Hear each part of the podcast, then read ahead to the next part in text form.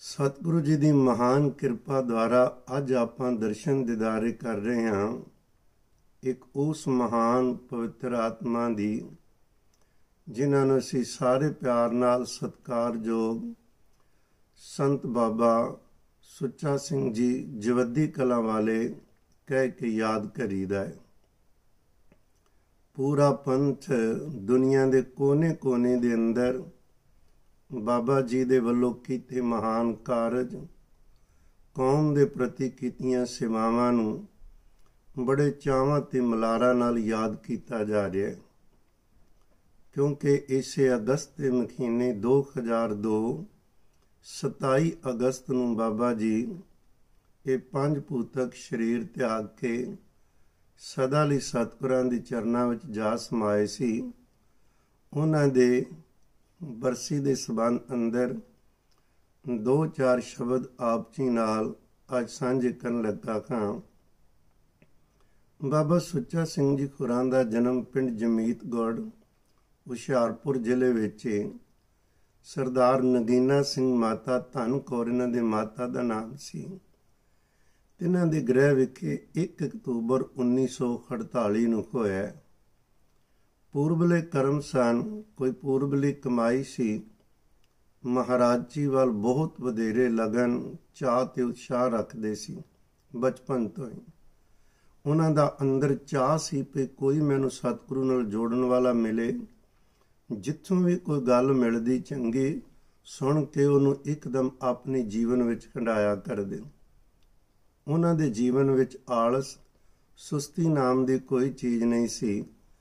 ਜਦੋਂ ਬਚਪਨ ਵਿੱਚ ਹੀ ਵਾਹਿਗੁਰੂ ਜੀ ਵੱਲ ਬਹੁਤ ਧਿਆਨ ਹੋ ਗਿਆ, ਮਾਂ ਵੱਲੋਂ ਪਿਆਰ ਮਿਲਦਾ ਸੀ, ਮਾਂ ਜਾਣਦੀ ਸੀ। ਬਾਬਾ ਜੀ ਜਾਣਦੇ ਸਨ ਕਿ ਮੇਰਾ ਇਸ ਘਰ ਵਿੱਚ ਰਹਿ ਕੇ ਗੁਜ਼ਾਰਾ ਨਹੀਂ। ਜੇ ਪ੍ਰਭੂ ਪ੍ਰਾਪਤੀ ਕਰਨੀ ਹੈ ਤੇ ਘਰ-ਬਾਰ ਦਾ ਮੋਹ ਤਿਆਗ ਕੇ ਨਿਰੋਲ ਇਹ ਜੀਵਨ ਸਤਿਗੁਰੂ ਦੀ ਬੰਦਗੀ ਵਿੱਚ ਲਗਾਉਣਾ ਪਵੇਗਾ। ਇਸੇ ਚਾਹਤ ਸ਼ਾਹ ਵਿੱਚ ਉਹਨਾਂ ਨੇ ਘਰ ਦਾ ਕੰਮਕਾਰ ਵੀ ਕਰਨਾ ਸਮੇਂ ਨਾਲ ਤੇ ਬਾਕੀ ਸਮਾਂ ਉਹਨਾਂ ਨੇ ਬੈਠ ਕੇ ਅਭਿਆਸ ਕਰਨਾ। ਜਦੋਂ ਅਭਿਆਸ ਕਰਦੇ ਇੱਕ ਦਿਨ, ਪਿਤਾ ਜੀ ਨੇ ਵੇਖਿਆ ਬਹੁਤ ਖੁਸ਼ ਹੋਏ। ਬਾਬਾ ਜੀ ਘਰੋਂ ਜਾਣਾ ਚਾਹੁੰਦੇ ਸਨ ਤੇ ਪਿਤਾ ਜੀ ਜਾਣ ਨਹੀਂ ਸੀ ਦੇਣਾ ਚਾਹੁੰਦੇ। ਇੱਕ ਦਿਨ ਪਿਤਾ ਦੀ ਰਸਨਾ ਤੋਂ ਆਪੇ ਰੱਬ ਨੇ ਇੱਕ ਗੱਲ ਅਖਵਾ ਲਈ। ਪਿਤਾ ਜੀ ਕਹਿਣ ਲੱਗੇ, ਬੇਟਾ, ਦੇਖ ਤੇਰੀ ਰੁਚੀ ਦੇਖ ਕੇ ਮੈਂ ਬਹੁਤ ਖੁਸ਼ ਹਾਂ। ਕਿ ਤੂੰ ਵਾਹਿਗੁਰੂ ਜੀ ਦੇ ਚਰਨਾਂ ਨਾਲ ਜੁੜਦਾ ਹੈ ਤੇਰੇ ਅੰਦਰ ਇੱਕ ਨਵੀਂ ਤਰ੍ਹਾਂ ਦਾ ਚਾਹ ਉਤਸ਼ਾਹ ਹੈ। ਤੂੰ ਦੁਨਿਆਵੀ ਕੰਮ ਵੀ ਸਾਰੇ ਬੜੇ ਸੱਜੇ ਢੰਗ ਨਾਲ ਕਰਦਾ ਹੈ, ਪਰ ਤੇਰਾ ਧਿਆਨ ਮੁੱਖ ਹੈ ਵਾਹਿਗੁਰੂ ਜੀ ਵੱਲ। ਤਕੜਾ ਹੋ ਕੇ ਨਾ ਕੰਮ ਵੀ ਕਰੀ ਚੱਲ ਤੇ ਨਾਲ ਜਿੰਨਾ ਜੀ ਚਾਹੁੰਦਾ ਤੂੰ ਨਾਮ ਖੁੱਲ ਕੇ ਜਪੀ। ਕਹਿਣ ਲੱਗੇ ਸਬਬ ਬਣ ਗਿਆ। ਪਿਤਾ ਜੀ ਨੇ ਕਿਹਾ, ਘਰ ਛੱਡਣ ਦੀ ਲੋੜ ਨਹੀਂ, ਘਰ ਵਿੱਚ ਰਹਿ ਕੇ ਤੂੰ ਸਾਰਾ ਕੁਝ ਕਰ। ਬਾਬਾ ਜੀ ਖੁਰਾ ਨੂੰ ਪਰਮਾਤਮਾ ਵੱਲੋਂ ਹੀ ਉਹਨਾਂ ਕੋਲ ਦਲੀਲ ਬਹੁਤ ਸੀ। ਹਰ ਗੱਲ ਵਿੱਚ ਲੌਜਿਕ ਹੋਇਆ ਕਰਦਾ। ਕਹਿਣ ਲੱਗੇ ਪਿਤਾ ਜੀ, ਮੈਂ ਤੁਹਾਡਾ ਕਹਿਆ ਮੰਨ ਕੇ ਬਿਲਕੁਲ ਘਰ ਰਹਿਣ ਨੂੰ ਤਿਆਰ ਹਾਂ। ਘਰ ਵਿੱਚ ਰਹਿ ਕੇ ਬਾਣੀ ਪੜ੍ਹ ਸਕਦਾ, ਨਾਮ ਜਪ ਸਕਦਾ ਖਾਂ। ਮਹਾਰਾਜ ਜੀ ਦੀ ਸੇਵਾ ਕਰ ਸਕਦਾ ਹਾਂ ਪਰ ਇੱਕ ਵਾਅਦਾ ਮੇਰੇ ਨਾਲ ਕਰੋ। ਮੈਂ ਇਸੇ ਜਨਮ ਦੇ ਅੰਦਰ ਪ੍ਰਭੂ ਜੀ ਦਾ ਮਿਲਾਪ ਚਾਹੁੰਦਾ ਹਾਂ ਜੇ ਤੁਸੀਂ ਮੈਨੂੰ ਪ੍ਰਭੂ ਨਾਲ ਮਿਲਾ ਸਕਦੇ ਹੋ ਕਰੇ ਤੇ ਮੈਂ ਰਹਿਣ ਨੂੰ ਤਿਆਰ ਹਾਂ। ਮੇਰੇ ਨਾਲ ਵਾਅਦਾ ਕਰੋ ਤੁਸੀਂ ਮਿਲਾਓਗੇ। ਜਦੋਂ ਇਹ ਗੱਲ ਕਹੀ, ਤੇ ਪਿਤਾ ਜੀ ਲਾਜਵਾਬ ਹੋ ਗਏ। ਕਹਿਣ ਲੱਗੇ, ਪੁੱਤਰ, ਇਹਦਾ ਜਵਾਬ ਮੇਰੇ ਕੋਲ ਨਹੀਂ, ਕਿਉਂਕਿ ਰੱਬ ਨੂੰ ਤੇ ਉਹ ਮਿਲਾ ਸਕਦਾ ਜਿਹੜਾ ਖੁਦ ਮਿਲਿਆ ਹੋਵੇ। ਮੈਂ ਤੇ ਆਮ ਸੰਸਾਰੀ ਜੀਵ ਹਾਂ। ਮਹਾਰਾਜ ਜੀ ਨੂੰ ਪਿਆਰ ਕਰਦਾ ਵਾਂ, ਪਰ ਮੰਜ਼ਲ ਤੇ ਪਹੁੰਚਣਾ ਇਹ ਅਲੱਗ ਗੱਲ ਏ। ਜਾਂ ਫਿਰ ਤੂੰ ਜਿੱਥੋਂ ਵੀ ਕੋਈ ਮਿਲਾਉਣ ਵਾਲਾ ਮਿਲਦਾ ਏ, ਤੂੰ ਚਲਾ ਜਾ। ਪਿਤਾ ਜੀ ਦੀ ਖੁਸ਼ੀ ਲੈ ਕੇ ਘਰੋਂ ਤੁਰੇ ਨੇ। ਪਿਤਾ ਜੀ ਨੂੰ ਨਾਰਾਜ਼ ਕਰਕੇ ਨਹੀਂ। ਵਾਹਿਗੁਰੂ ਜੀ ਨੇ ਸਬਬ ਬਣਾਉਣਾ ਹੁੰਦਾ ਏ। ਬਾਬਾ ਜੀ ਖੁਰਾ ਨੇ 4 ਸਾਲ ਸਤਕਾਰਯੋਗ ਸੰਤ ਬਾਬਾ ਅਜੀਤ ਸਿੰਘ ਜੀ ਹੰਸਾਲੀ ਵਾਲਿਆਂ ਦੀ ਸੰਗਤ ਕੀਤੀ। ਉੱਥੇ ਜਾ ਕੇ ਗੜਵਈ ਦੀ ਵੀ ਸੇਵਾ ਕੀਤੀ। ਜਿਹੜੇ ਪਹਿਲੇ ਪਹਿਲੇ ਸਥਾਨ ਬਣੇ ਨੇ, ਉਹਨਾਂ ਦੀ ਹੱਥੀਂ ਵੀ ਸੇਵਾ ਕਿਉਂਕਿ ਮਿਸਤਰੀ ਕਾਰੀਗਰ ਦੀ ਜਿਹੜੀ ਡਿਊਟੀ, ਉਹ ਚੰਗੀ ਤਰ੍ਹਾਂ ਕੰਮ ਕਰ ਸਕਦੇ ਸੀ। 4 ਸਾਲ ਅਣਥੱਕ ਮਿਹਨਤ ਵੀ ਕੀਤੀ, ਸੇਵਾ ਵੀ, ਨਾਲ ਸਿਮਰਨ ਵੀ ਕੀਤਾ ਤੇ ਉਹਨਾਂ ਮਹਾਂਪੁਰਖਾਂ ਦੀਆਂ ਬਹੁਤ ਅਸੀਸਾਂ ਲਈਆਂ। ਇੱਕ ਵਾਰ ਸਾਨੂੰ ਨਾਲ ਲੈ ਕੇ ਗਏ ਸੀ। ਖੁਦ ਉਹਨਾਂ ਨੇ ਉਹ ਦਰਸ਼ਨ ਕਰਾਏ, ਹੰਸਾਲੀ ਵਾਲੇ ਮਹਾਂਪੁਰਸ਼ਾਂ ਦੇ ਵੀ ਤੇ ਜਿਹੜੇ ਸਥਾਨ ਤੇ ਕੁਝ ਮਕਾਨ ਪੁਰਾਣੇ ਬਣਾਏ ਸੀ, ਉਹ ਵੀ ਸਾਰੇ ਵਿਖਾਏ। ਉਦੋਂ ਜੀ ਹੰਸਾਲੀ ਹਸਪੀਟਲ ਦੀ ਸ਼ੁਰੂਆਤ ਸੀ।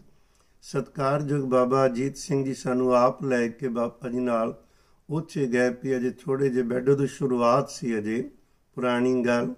ਤੋਂ ਬਾਬਾ ਜੀ ਨੇ ਗੱਲ ਕਰ ਰਹੇ ਸਾਂ ਜਵਤੀ ਵਾਲੇ ਸਤਕਾਰਯੋਗ ਸੰਤ ਬਾਬਾ ਸੁੱਚਾ ਸਿੰਘ ਜੀ ਕੁਰਾਨੇ 4 ਸਾਲ ਖੰਸਾਲੀ ਵਾਲੇ ਸਤਪੁਰਸ਼ਾਂ ਕੋਲ ਆਏ। ਉਹਨਾਂ ਦੀਆਂ ਖੁਸ਼ੀਆਂ ਲੈ ਕੇ ਫੇਰ ਮਹਾਪੁਰਖ ਹੋਏ ਨੇ ਸੰਤ ਤਾਰਾ ਸਿੰਘ ਜੀ, ਜਿਨ੍ਹਾਂ ਦਾ ਇੱਕ ਸਥਾਨ ਸੀ ਬਲਾਚੌਰ ਤੇ ਇੱਕ ਅਨੰਦਪੁਰ ਸਾਹਿਬ। ਉਹਨਾਂ ਦੀ ਸੰਗਤ ਕੀਤੀ ਤੇ ਸੇਵਾ ਕੀਤੀ। ਕੁਝ ਸਮਾਂ ਸਤਕਾਰਯੋਗ ਸੰਤ ਬਾਬਾ ਈਸ਼ਰ ਸਿੰਘ ਜੀ ਰਾੜਾ ਸਾਹਿਬ ਵਾਲਿਆਂ ਦੀ ਸੰਗਤ ਕਰਕੇ ਆਤਮ ਅਭਿਆਸ ਦੀਆਂ ਜੋ ਬਖਸ਼ਾਂ ਲੈਣੀਆਂ ਸੀ, ਉਹ ਲਈਆਂ। ਫਿਰ ਇਕਾਂਤ ਵਿੱਚ ਚਲੇ ਗਏ, ਪਰ ਆਪਣਾ ਨੇਮ ਬੜਾ ਸੀ। ਹਮੇਸ਼ਾ ਕਿਆ ਕਰਦੇ ਸਨ ਜਿਨੇ ਮੇਰੇ ਕੋਲ ਆਉਣਾ ਹੈ ਨਾ ਉਹਨੂੰ ਰੱਜ ਕੇ ਨਾਮ ਜਪਣਾ ਪਵੇਗਾ। ਆਪਣਾ ਨਾਮ ਲੈ ਕੇ ਕਿਆ ਕਰਦੇ ਸਨ? ਮੈਂ ਤਾਂ ਕਦੇ ਸੁੱਚਾ ਸਿੰਘ ਨੂੰ ਮਾਫ ਨਹੀਂ ਕੀਤਾ ਤੇ ਮੈਂ ਕਿਸੇ ਦੂਜੇ ਨੂੰ ਕਿਵੇਂ ਕਰਾਂਗਾ? ਉਹਨਾਂ ਦੇ ਵੱਲੋਂ ਬੜਾ ਚਾਹ ਸੀ ਕਿ ਜਿਹੜਾ ਵੀ ਕੋਈ ਸਾਡੇ ਕੋਲ ਆਉਂਦਾ ਹੈ ਉਹ ਮਹਾਰਾਜ ਦਾ ਨਾਮ ਜਪੇ, ਗੁਰਬਾਣੀ ਪੜ੍ਹੇ, ਗੱਲਾਂ ਕਰਨ ਦਾ ਕੀ ਲਾਭ ਹੈ ਤੋ ਜਦੋਂ ਇਸ ਤਰ੍ਹਾਂ ਦਾ ਪਹਿਲੇ ਜੀਵਨ ਦੇ ਵੱਖ-ਵੱਖ ਜਗ੍ਹਾ ਤੋਂ ਜਦੋਂ ਕਮਾਈ ਕਰਨ ਤੋਂ ਬਾਅਦ ਸਤਿਗੁਰੂ ਜੀ ਨੇ ਸਬਬ ਬਣਾਇਆ ਸੀ। 1985 ਵਿੱਚ ਲੁਧਿਆਣੇ ਵਿਖੇ, ਜਵੱਦੀ ਵਿਖੇ ਜਗ੍ਹਾ ਲਈ ਗੁਰਦੁਆਰਾ ਗੁਰਗਿਆਨ ਪ੍ਰਕਾਸ਼ ਨਾਂ ਰੱਖਿਆ।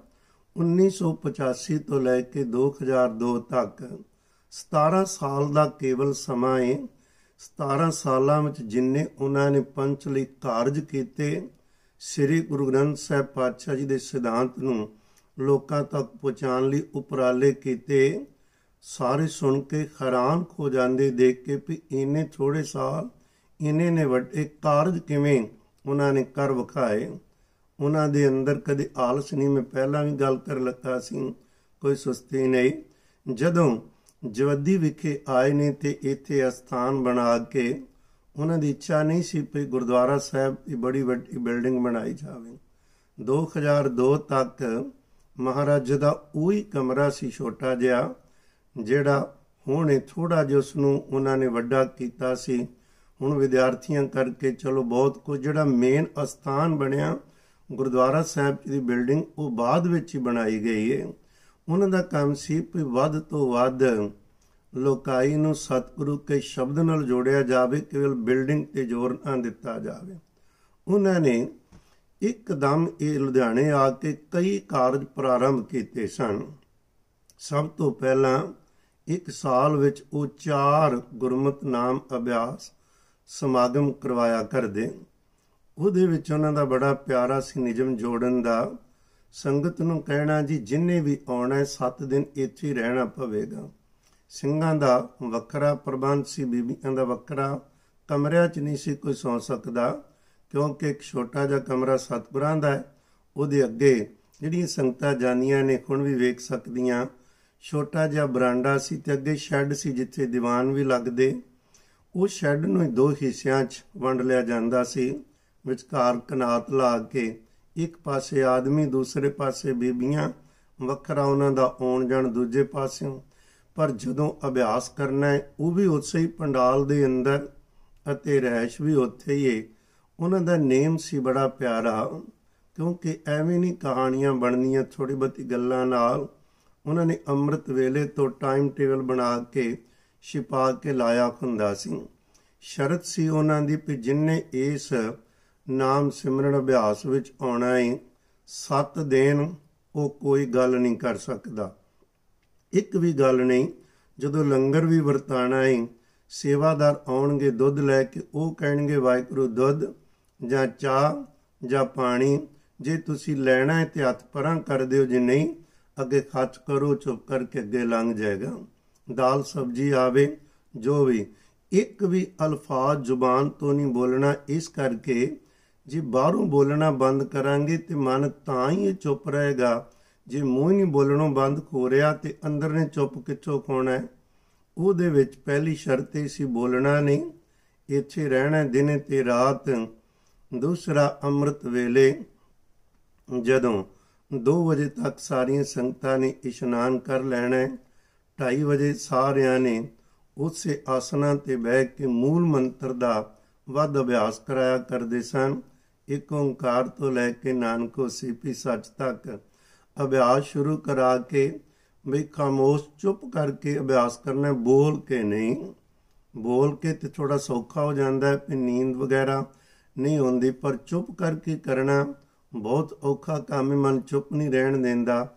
ਅੰਮ੍ਰਿਤ ਵੇਲੇ ਡੇਢ ਘੰਟੇ ਦਾ ਸਿਮਰਨ ਕਰਾ ਕੇ ਫਿਰ ਉਸ ਤੋਂ ਬਾਅਦ ਨਿਤਨੇਮ ਸਾਰਿਆਂ ਨੇ ਰਲ ਕੇ ਕਰਨਾ ਫਿਰ ਆਸਾ ਦੀ ਵਾਰ ਸੁਣਨੀ ਹੈ ਫਿਰ ਉਹਨਾਂ ਨੂੰ ਨਾਸ਼ਤਾ ਮਿਲਣਾ ਹੈ। ਫਿਰ ਨਾਸ਼ਤੇ ਤੋਂ ਬਾਅਦ ਹੁਕਮ ਹੁੰਦਾ ਸੀ ਕਿ ਬੋਲਣਾ ਨਹੀਂ।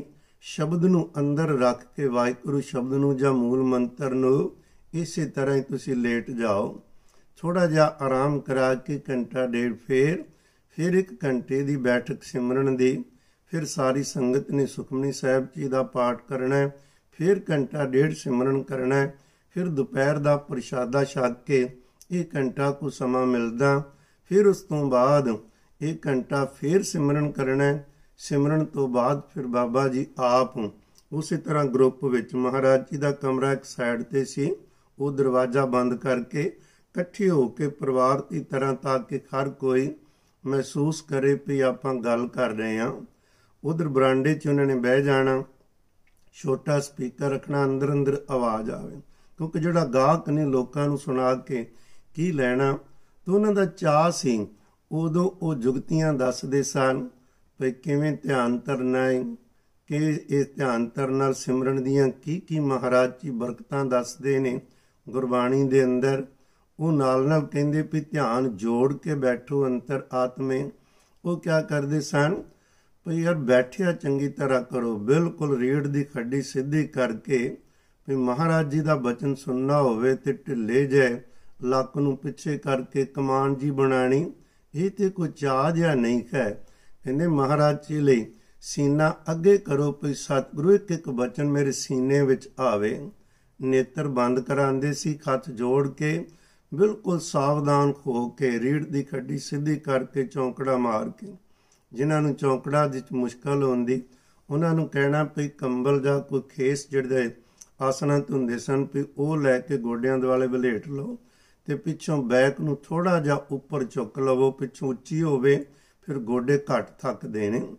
ਤੂੰ ਨੇੜੇ ਉਹ ਘੰਟਾ ਸਿਮਰਨ ਜਦੋਂ ਜੁਗਤੀਆਂ ਦੱਸਣੀਆਂ, ਕਥਾ ਕਰਨੀ, ਬਚਨ ਸਮਝਾਣੇ ਸਮਝਾਣ ਤੋਂ ਬਾਅਦ ਫਿਰ ਕਹਿਣਾ ਕੋਣ ਘੰਟਾ ਡੇਢ ਸਿਮਰਨ ਕਰਨਾ ਇਸ ਤਰ੍ਹਾਂ ਸ਼ਾਮੀ ਰਹਿ ਰਾਸ ਦਾ ਵਕਤ ਹੋ ਜਾਂਦਾ ਸੀ। ਫਿਰ ਕੀਰਤਨ ਸੁਣਨਾ ਰਾਤ ਦੇ। ਇਸੇ ਤਰ੍ਹਾਂ 9 ਵਜਣੇ, ਪ੍ਰਸ਼ਾਦ ਛਕਾ ਕੇ ਕਹਿਣਾ 10 ਤੋਂ 11 ਆਪੋ ਆਪਣੇ ਆਸਨਾ ਤੇ ਸਿਮਰਨ ਕਰੋ।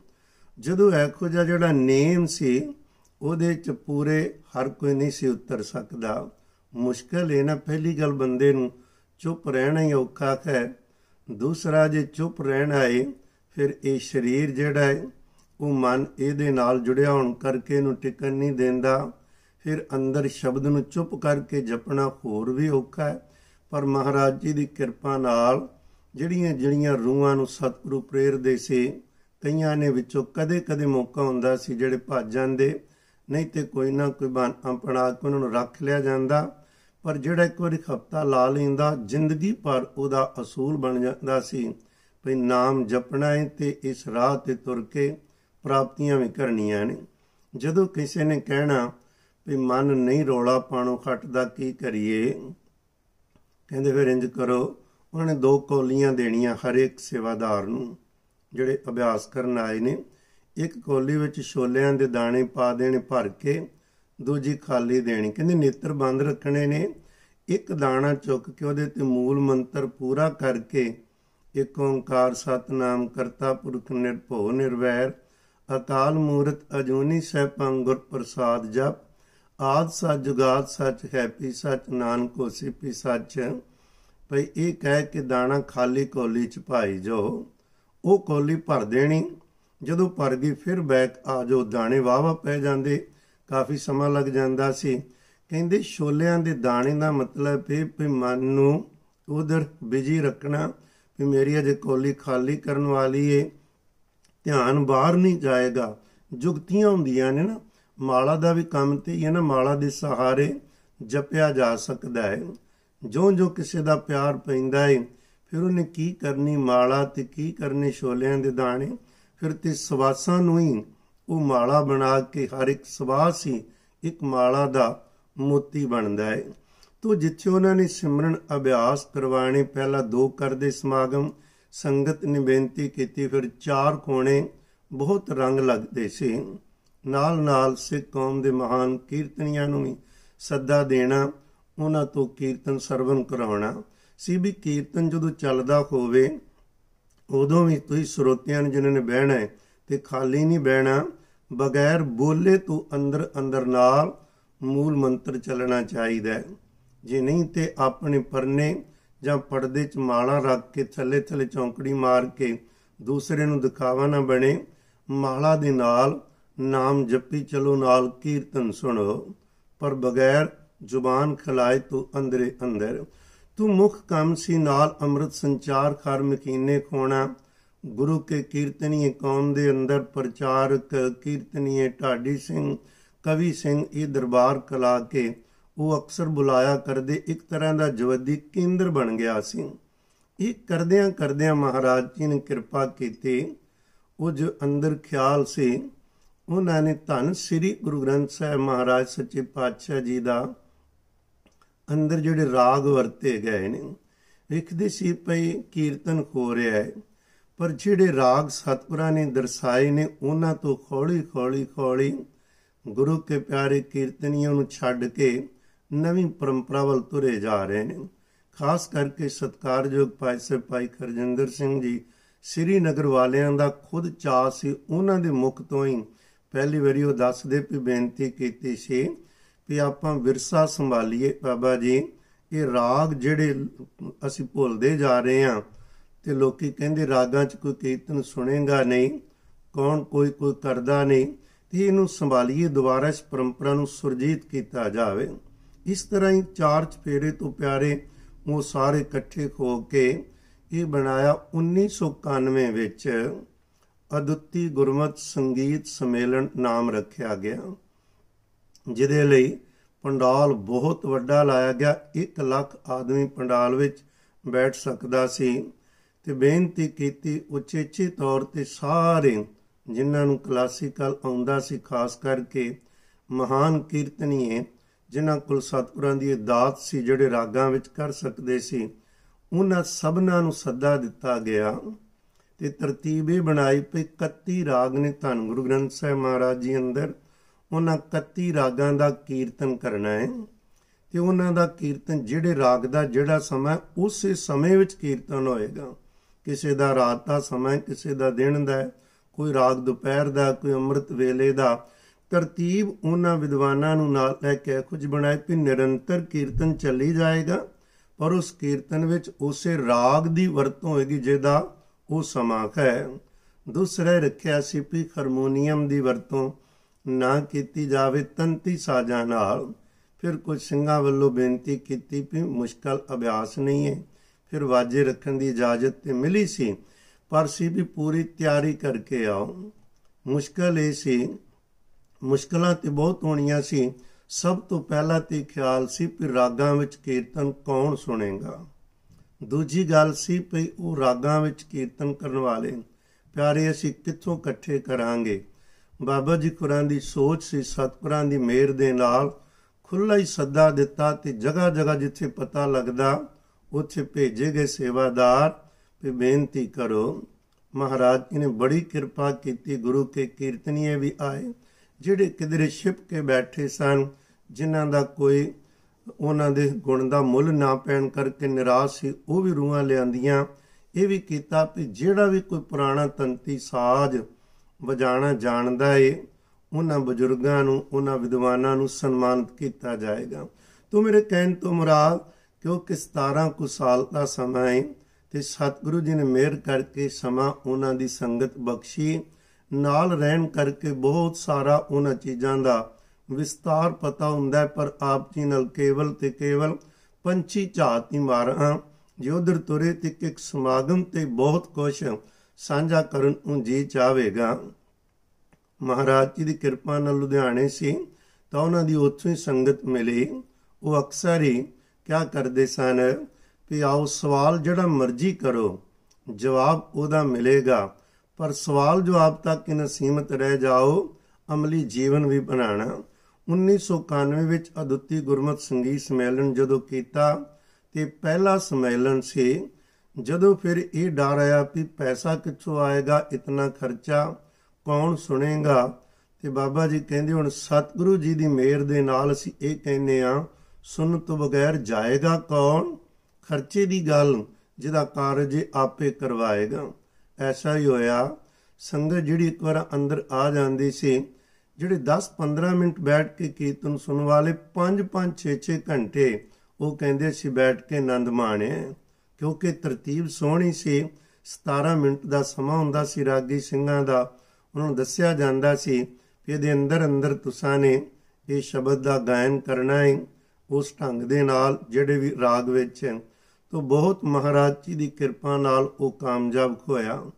ਉਹ ਅਦੁੱਤੀ ਗੁਰਮਤ ਸੰਗੀਤ ਸੰਮੇਲਨ 1992 ਤੇ 93 ਤੱਕ ਜਵੱਦੀ ਵਿਖੇ ਇਹ ਸੰਮੇਲਨ ਹੋਏ। ਫਿਰ 1994 ਵਿੱਚ ਗੁਰਦੁਆਰਾ ਬੰਗਲਾ ਸਾਹਿਬ ਦਿੱਲੀ ਵਾਲਿਆਂ ਨੇ ਬੇਨਤੀ ਕੀਤੀ ਸੀ। ਉੱਥੇ ਅਦੁੱਤੀ ਗੁਰਮਤ ਸੰਗੀਤ ਸੰਮੇਲਨ ਹੋਇਆ। 1995 ਵਿੱਚ ਦੀਵਾਨ ਖਾਲ ਮੰਜੀ ਸਾਹਿਬ ਸ੍ਰੀ ਅੰਮ੍ਰਿਤਸਰ ਸਾਹਿਬ ਇਹ ਸਮਾਗਮ ਕਰਵਾਏ ਗਏ। 96 ਵਿੱਚ ਸੱਚਖੰਡ ਸ੍ਰੀ ਖਜੂਰ ਸਾਹਿਬ ਦੇ ਅਸਥਾਨ ਤੇ ਖੁੱਲੇ ਪੰਡਾਲਾਂ ਵਿੱਚ ਉੱਥੇ ਜਾ ਕੇ ਸਮਾਗਮ ਹੋਏ। 97 ਤੋਂ ਲੈ ਕੇ ਫਿਰ 2000 97 ਤੋਂ ਬਾਅਦ ਤੇ ਲਗਾਤਾਰ ਇਹਨਾਂ 2002 ਤੱਕ ਤੇ ਬਾਬਾ ਜੀ ਸ਼ਰੀਰ ਕਰਕੇ ਰਹੇ ਨੇ। ਫਿਰ ਹਰ ਸਾਲ ਹੀ ਅਦੁੱਤੀ ਗੁਰਮਤ ਸੰਗੀਤ ਸੰਮੇਲਨ ਜਵੱਦੀ ਵਿਖੇ ਹੋਇਆ ਕਰਦਾ ਸੀ। ਹਰ ਸਾਲ ਸ੍ਰੀ ਗੁਰੂ ਗ੍ਰੰਥ ਸਾਹਿਬ ਮਹਾਰਾਜ ਜੀ ਦੇ ਅੰਦਰ ਵਰਤੇ ਗਏ ਪਹਿਲਾ ਮੁੱਖ ਰਾਗ ਸੀ। ਫਿਰ ਜਿਹੜੀਆਂ ਵਿੱਚ ਰਾਗਾਂ ਦੀਆਂ ਪ੍ਰਕਾਰਾਂ, ਉਹਨਾਂ ਦੇ ਕੀਰਤਨ, ਪੜਤਾਲਾ ਖਾਨ, ਅਲਾਣੀਆਂ ਦਾ ਕੀਰਤਨ, ਘੋੜੀਆਂ ਦਾ ਉਸੇ ਤਰ੍ਹਾਂ ਕੀਰਤਨ, ਜਿਹੜੀ ਉਹ ਲੈ ਵਿੱਚ ਸਤਿਗੁਰੂ ਜੀ ਨੇ ਕਿਹਾ ਸੀ ਗਾਣਾ, ਸਾਰੇ ਵੱਖਰੀਆਂ ਵੱਖਰੀਆਂ ਜਿਹੜੀਆਂ ਧੁਨਾਂ ਨੇ ਮਹਾਰਾਜ ਜੀ ਦੇ ਅੰਦਰ, ਉਹਨਾਂ ਧੁਨਾਂ ਦਾ ਕੀਰਤਨ ਕਰਵਾਇਆ। ਸਾਰਾ ਕੁਝ ਦੇ ਨਾਲ ਨਾਲ ਇਹ ਸੀ, ਯੂਨੀਵਰਸਿਟੀਆਂ ਦੇ ਵਿਦਵਾਨਾਂ ਨੂੰ ਪ੍ਰੋਫੈਸਰਾਂ ਨੂੰ, ਉਹਨਾਂ ਨੂੰ ਵੀ ਨਾਲ ਲਿਆ ਪਾਪਾ ਜੀ ਖੁਰਾ ਨੇ ਉਹਦੇ ਨਾਲ ਲਾਭ ਕੀ ਹੋਇਆ ਜਦੋਂ ਪੰਜਾਬ ਦੇ ਅੰਦਰ, ਜਿਹੜੇ ਸਕੂਲ ਸਿੱਖਿਆ ਬੋਰਡ ਜਾਂ ਯੂਨੀਵਰਸਿਟੀਆਂ ਅੰਦਰ ਜਿਹੜੇ ਸੰਗੀਤ ਦੇ ਵਿਦਿਆਰਥੀ ਸਨ, ਉਹਨਾਂ ਨੂੰ ਪਹਿਲਾਂ ਜਿਹੜਾ ਭਾਰਤੀ ਸੰਗੀਤ ਹੈ, ਉਹਦੇ ਮੁਤਾਬਕ ਭਜਨ ਆਦਿਕ ਦੇ ਕੇ ਉਸ ਖਾਇਆ ਜਾਂਦਾ ਸੀ। ਪਰ ਜਦੋਂ ਸ੍ਰੀ ਗੁਰੂ ਗ੍ਰੰਥ ਸਾਹਿਬ ਪਾਤਸ਼ਾਹ ਜੀ ਦੇ ਰਾਗਾਂ ਦਾ ਕੀਰਤਨ ਹੋਇਆ ਤਾਂ ਉਹ ਫਿਰ ਪੰਜਾਬ ਸਕੂਲ ਸਿੱਖਿਆ ਬੋਰਡ ਵਿੱਚ ਉਸ ਤੋਂ ਬਾਅਦ ਗੁਰੂ ਗ੍ਰੰਥ ਸਾਹਿਬ ਜੀ ਅੰਦਰ ਵਰਤੇ ਗਏ ਰਾਗਾਂ ਦਾ ਪੜ੍ਹਾਈ ਉੱਥੇ ਸ਼ੁਰੂ ਕਰਾਈ ਗਈ, ਜਿਹੜੀ ਹੁਣ ਤੱਕ ਨਿਰੰਤਰ ਚੱਲਦੀ ਪਈ ਹੈ। ਇਹ ਮਹਾਰਾਜ ਜੀ ਦੀ ਕਿਰਪਾ ਹੈ। ਫਿਰ ਬਾਬਾ ਜੀ ਦੇ ਅੰਦਰ ਇੱਕ ਹੋਰ ਸ਼ੌਂਕ ਸੀ, ਬੜਾ ਚਾਹ ਸੀ ਕਿ ਵੱਧ ਤੋਂ ਵੱਧ ਕੌਮ ਨੂੰ ਨਾ ਜਗਾਇਆ ਜਾਵੇ। ਉਸ ਤੋਂ ਬਾਅਦ ਰਾਗਾਂ ਦਾ ਤੇ ਪ੍ਰਭਾਵ ਫਿਰ ਪੈਣਾ ਸ਼ੁਰੂ ਹੋਇਆ, ਫਿਰ ਕੀਰਤਨ ਦੀ ਪਰੰਪਰਾ ਬਦਲੀ। ਜੋ ਅੱਜ ਅਸੀਂ ਆਪਾਂ ਸਾਰੇ ਵੇਖ ਰਹੇ ਹਾਂ, ਸੰਗਤਾਂ ਸੁਣਦੀਆਂ ਵੀ ਪਿਆਰ ਨਾਲ ਨੇ, ਗੁਰੂ ਕੇ ਪਿਆਰੇ ਸੁਣਾਉਂਦੇ ਵੀ ਪਿਆਰ ਨਾਲ ਨੇ, ਉਹ ਚੀਜ਼ ਮੁੜ ਕੇ ਸੁਰਜੀਤ ਹੋ ਗਈ ਜਿਹੜੀ ਕਿ ਸਦਾ ਹੀ ਕੌਮ ਤੇ ਪੰਚ ਬਾਬਾ ਸੁੱਚਾ ਸਿੰਘ ਖੁਰਾਂ ਦੀ ਸਦੇਨ ਨੂੰ ਸਿਰ ਝੁਕਾਉਂਦਾ ਰਹੇਗਾ ਤੇ ਯਾਦ ਕਰਤਾ ਰਹੇਗਾ।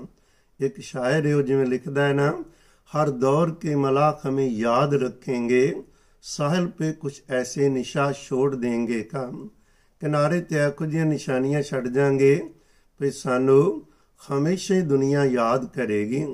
ਬਾਬਾ ਜੀ ਦੇ ਕਰਮ ਐਖੂ ਦੇ ਉਹਨਾਂ ਨੇ ਕੀਤੇ ਪਿਓ ਕਦੇ ਨਾ ਭੁੱਲਣ ਵਾਲੇ ਨਹੀਂ ਕਾਨ ਫਿਰ ਇੱਕ ਹੋਰ ਨਾਲ ਸ਼ੁਰੂ ਕੀਤਾ ਉਹਨਾਂ ਨੇ, ਪਿਆਰਿਓ 92 ਵਿੱਚ ਨਾ 1992 ਵਿੱਚ ਦਿੱਲੀ ਵਿਖੇ ਇੱਕ ਸੈਮੀਨਾਰ ਕਰਵਾਇਆ। ਫਿੱਕੀ ਕਮਿਸ਼ਨ ਖਾਲਸੀ, ਉਹਦੇ ਵਿੱਚ ਸ਼ਬਦ ਦਾ ਕੀ ਸੰਕਲਪ ਹੈ। ਸ਼ਬਦ ਕਿਨੂੰ ਕਹਿੰਦੇ ਨੇ? ਇਹ ਵਿਸ਼ਾ ਦਿੱਤਾ ਤੇ ਬੁਲਾਰੇ ਮੰਗਾਏ ਵੱਖ-ਵੱਖ ਧਰਮਾਂ ਦੇ ਆਗੂ। ਜਿੰਨੇ ਧਰਮ ਨੇ ਛੋਟੇ ਵੱਡੇ, ਉਹਨਾਂ ਨੂੰ ਸੱਦਾ ਦਿੱਤਾ ਗਿਆ, ਵੀ ਤੁਸੀਂ ਸ਼ਬਦ ਬਾਰੇ ਖੁੱਲ ਕੇ ਦੱਸੋ ਵੀ ਸ਼ਬਦ ਤੋਂ ਉਤਪਤੀ ਹੋਈ ਏ ਸ਼ਬਦ ਦੁਆਰਾ ਹੀ ਇਹ ਸਾਰਾ ਖੰਡ ਬ੍ਰਹਿਮੰਡ ਚੱਲ ਰਹੇ ਹਨ ਵੀ ਇਹ ਸ਼ਬਦ ਦੀ ਕੀ ਤੁਹਾਡੇ ਮੁਤਾਬਕ ਸ਼ਬਦ ਤੁਸੀਂ ਕਿਹਨੂੰ ਕਹਿੰਦੇ ਹੋ? ਉਹਦੀ ਵਿਆਖਿਆ ਕਰੋ। ਪਰਚੇ ਲਿਖ ਕੇ ਲਿਆਉਣੇ, ਸੈਮੀਨਾਰ ਅੰਦਰ ਉਹਨਾਂ ਨੇ ਪੜ੍ਹਨੇ।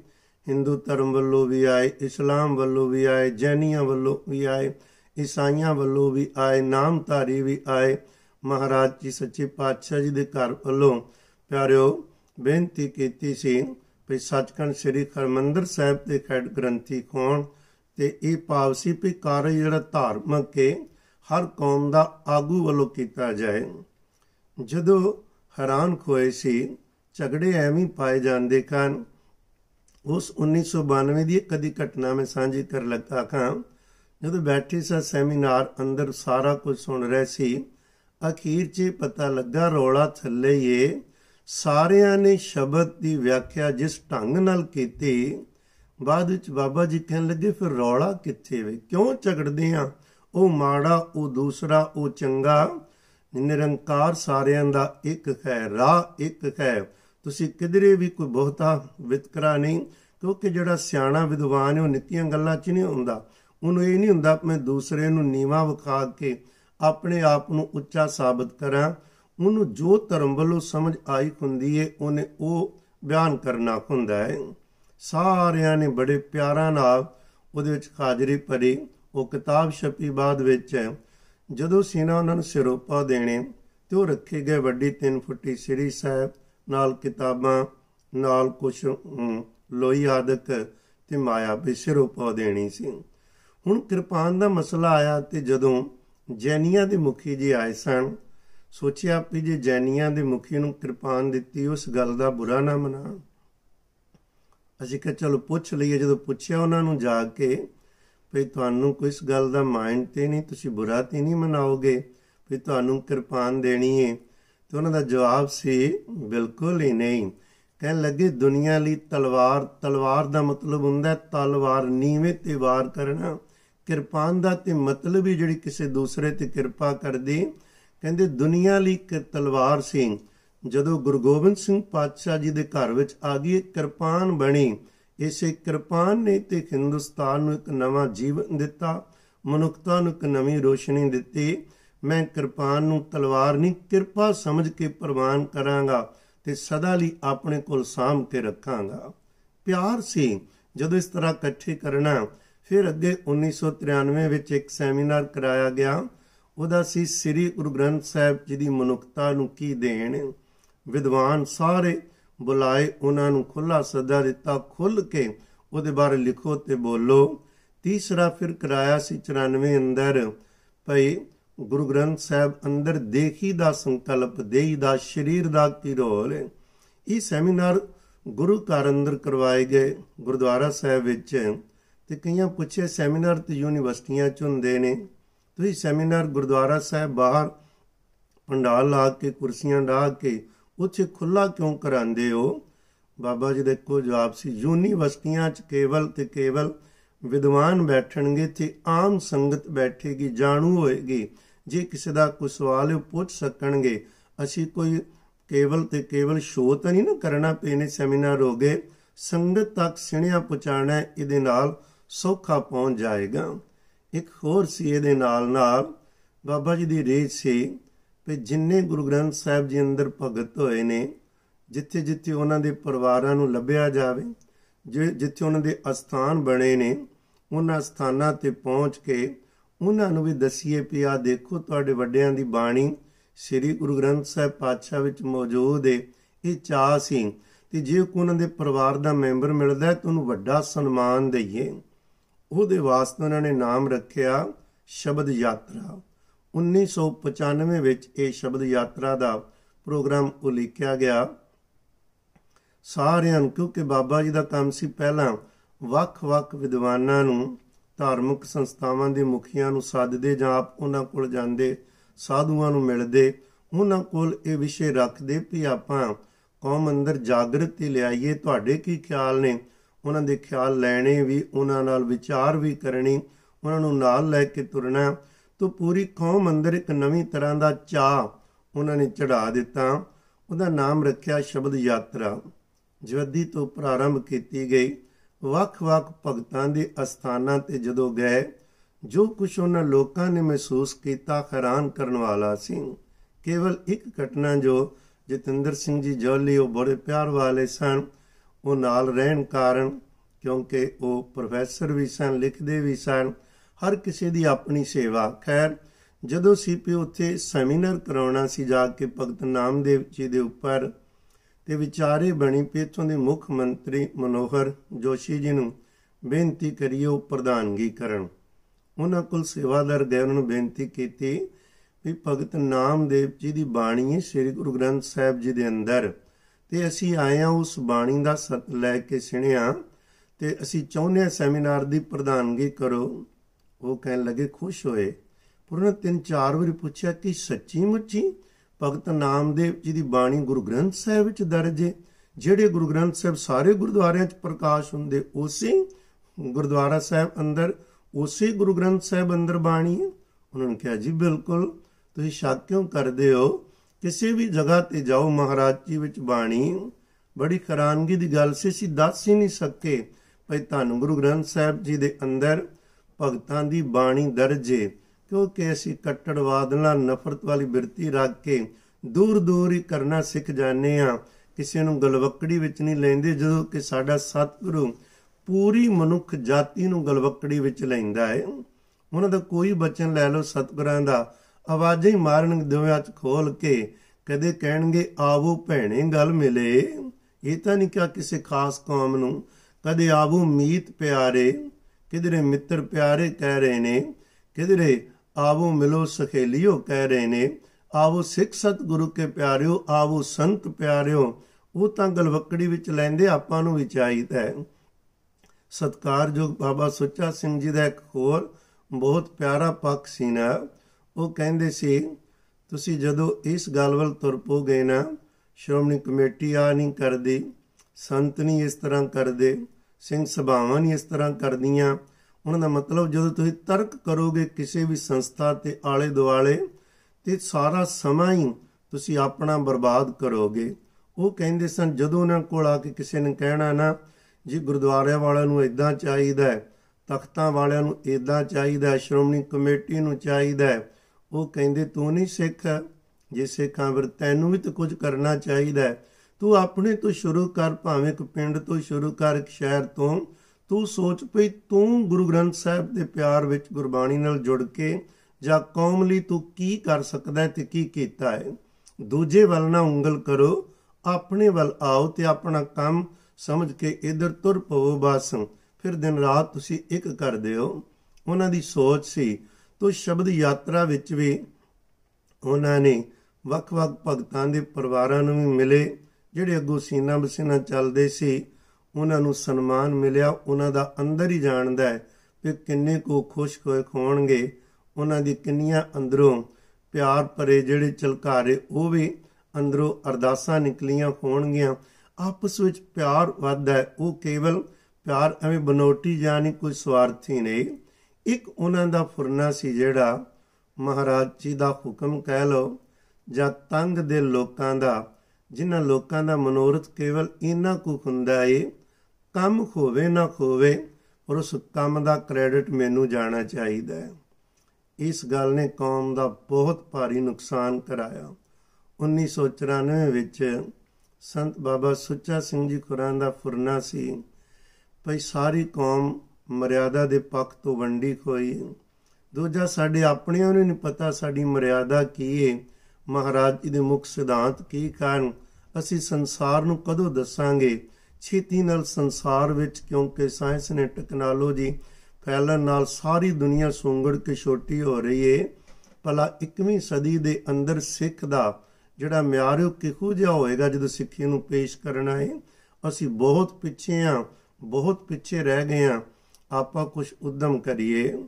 ਉਹਨਾਂ ਨੇ ਜਿਹੜੀ ਸੋਚ ਸੀ, ਸਾਧੂਆਂ ਨੂੰ ਨਾਲ ਲੈ, ਵਿਦਵਾਨਾਂ ਨੂੰ ਨਾਲ ਲੈ, ਇੱਕ ਜਿਹੜਾ ਖਾਕਾ ਤਿਆਰ ਕੀਤਾ ਸੀ ਭਈ 1995 ਵਿੱਚ ਵਿਸ਼ਵ ਸਿੱਖ ਸੰਮੇਲਨ ਕੀਤਾ ਜਾਵੇ।